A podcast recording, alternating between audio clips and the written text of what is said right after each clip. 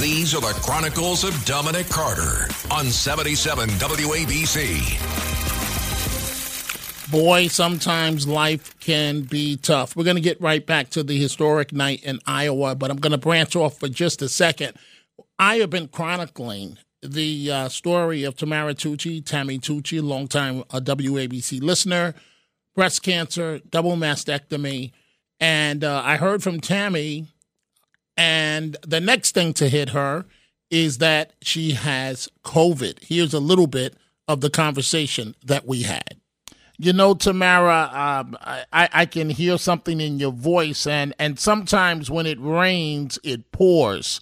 First, you had the double mastectomy, and now you have COVID.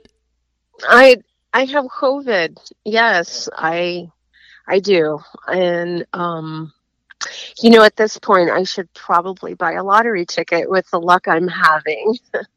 um, I, it's not it's not too bad though. I I have had COVID in the past, and the other time I had it was really bad, but this time is is not as bad or maybe I just don't notice it with everything else I have going on.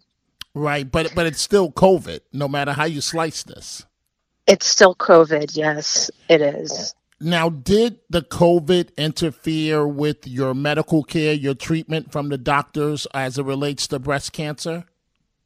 Yeah, I had to reschedule a few appointments and technically I'm off quarantine today because I had to wait so many days. And so technically, I'm off of it today. Today's a holiday. Most of um, everything is closed. So it kind of worked out. So I start back tomorrow with some appointments.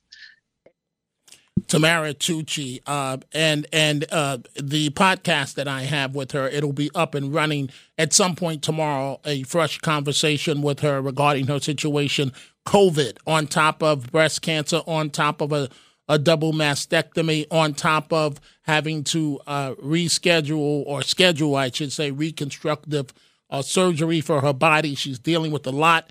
Uh, you folks have stepped up helping her with a GoFundMe page. If you're still interested in doing so, just uh, go to GoFundMe, put in her name, and it'll come right up.